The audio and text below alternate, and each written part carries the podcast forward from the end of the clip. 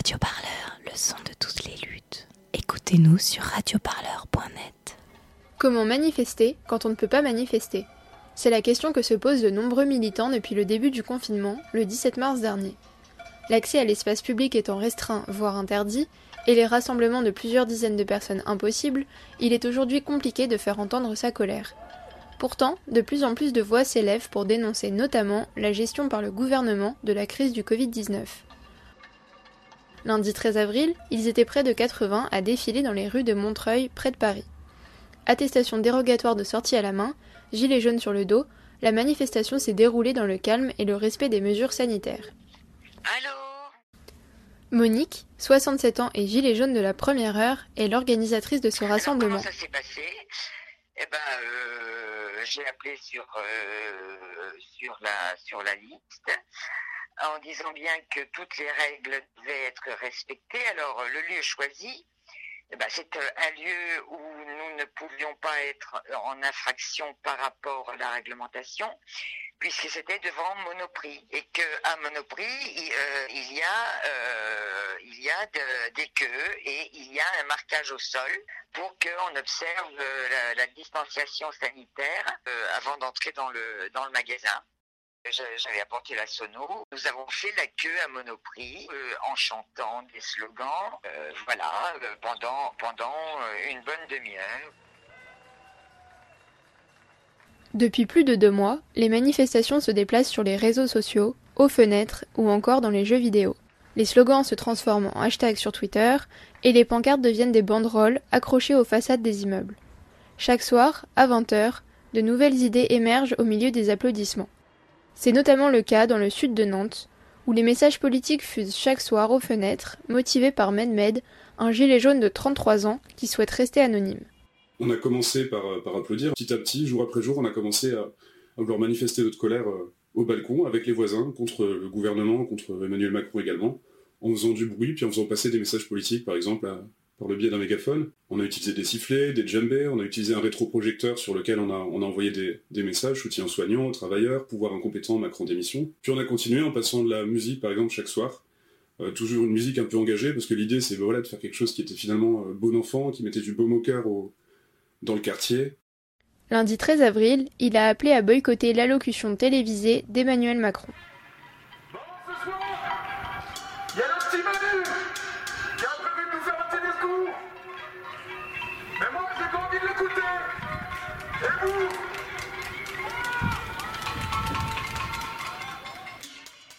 En gros, l'idée c'était, voilà, pourquoi écouter quelqu'un qui ne nous écoute jamais? Et il y avait peut-être un peu, moins de, monde forcément euh, ce jour-là, ce soir-là en tout cas au, au balcon, mais il y avait quand même des irréductibles, des habituels comme je les appelle, qui étaient là et qui, qui avec moi et avec nous criaient euh, en même temps Macron démission. On a quand même fait, voilà, on a quand même, on a quand même été là, même si c'était un peu moins suivi.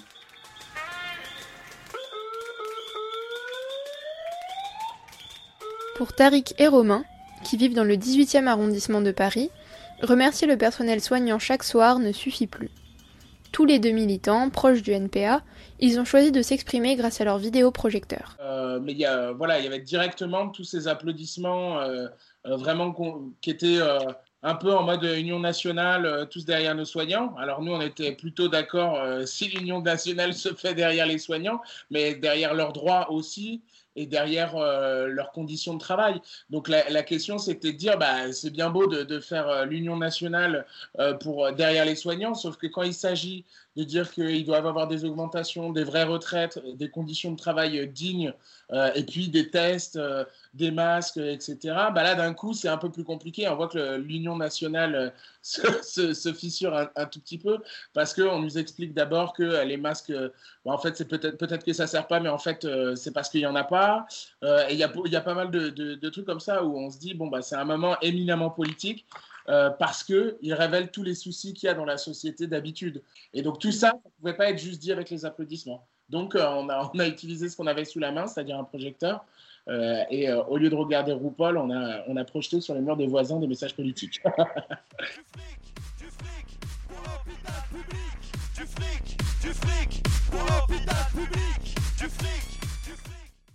Cette crise montre quand même que, en- que le, le libéralisme et le, système que je critiquais déjà en tant que militant n'est pas viable du tout. C'est révélateur, moi ça me conforte en tout cas dans, tout, tas de, tout un tas de, questionnements que j'avais avant. Et puis on voit qu'un changement radical est possible aussi. Quoi. On se dit que bah, en fait, changer les choses rapidement, c'est possible. Et, et, et, que là, de toute façon, c'est pas viable autrement parce qu'ils ne savent pas gérer. Et, et, on voit bien que le, système euh, est, pas, c'est pas, c'est pas, pas possible en fait. L'occupation de l'espace public passe également par des collages virtuels. Sur le compte Instagram Collage Féminicide Paris, on aperçoit la tour Eiffel sur laquelle est écrit Stop femme objet. Sur la pyramide du Louvre, on apprend qu'en France, une femme sur dix a été violée ou le sera au cours de sa vie. Camille L'extrait, étudiante en communication, fait partie du projet. Le fait d'être euh, enfermée dans un foyer qui est toxique, c'est euh, une dangerosité supplémentaire. Donc, on n'a plus notre moyen d'expression euh, classique. Et en plus, ce qu'on dénonce est multiplié. Euh, voilà, ça a augmenté de 30% les violences conjugales durant le confinement. Donc, donc il y avait pour nous cette nécessité de continuer d'agir, de continuer d'alerter, de ne pas relâcher la pression parce qu'en fait, on est dans une période qui est extrêmement critique. C'est donc des, des, personnes qui, grâce à Photoshop, vont mettre sur un mur un, collage factice.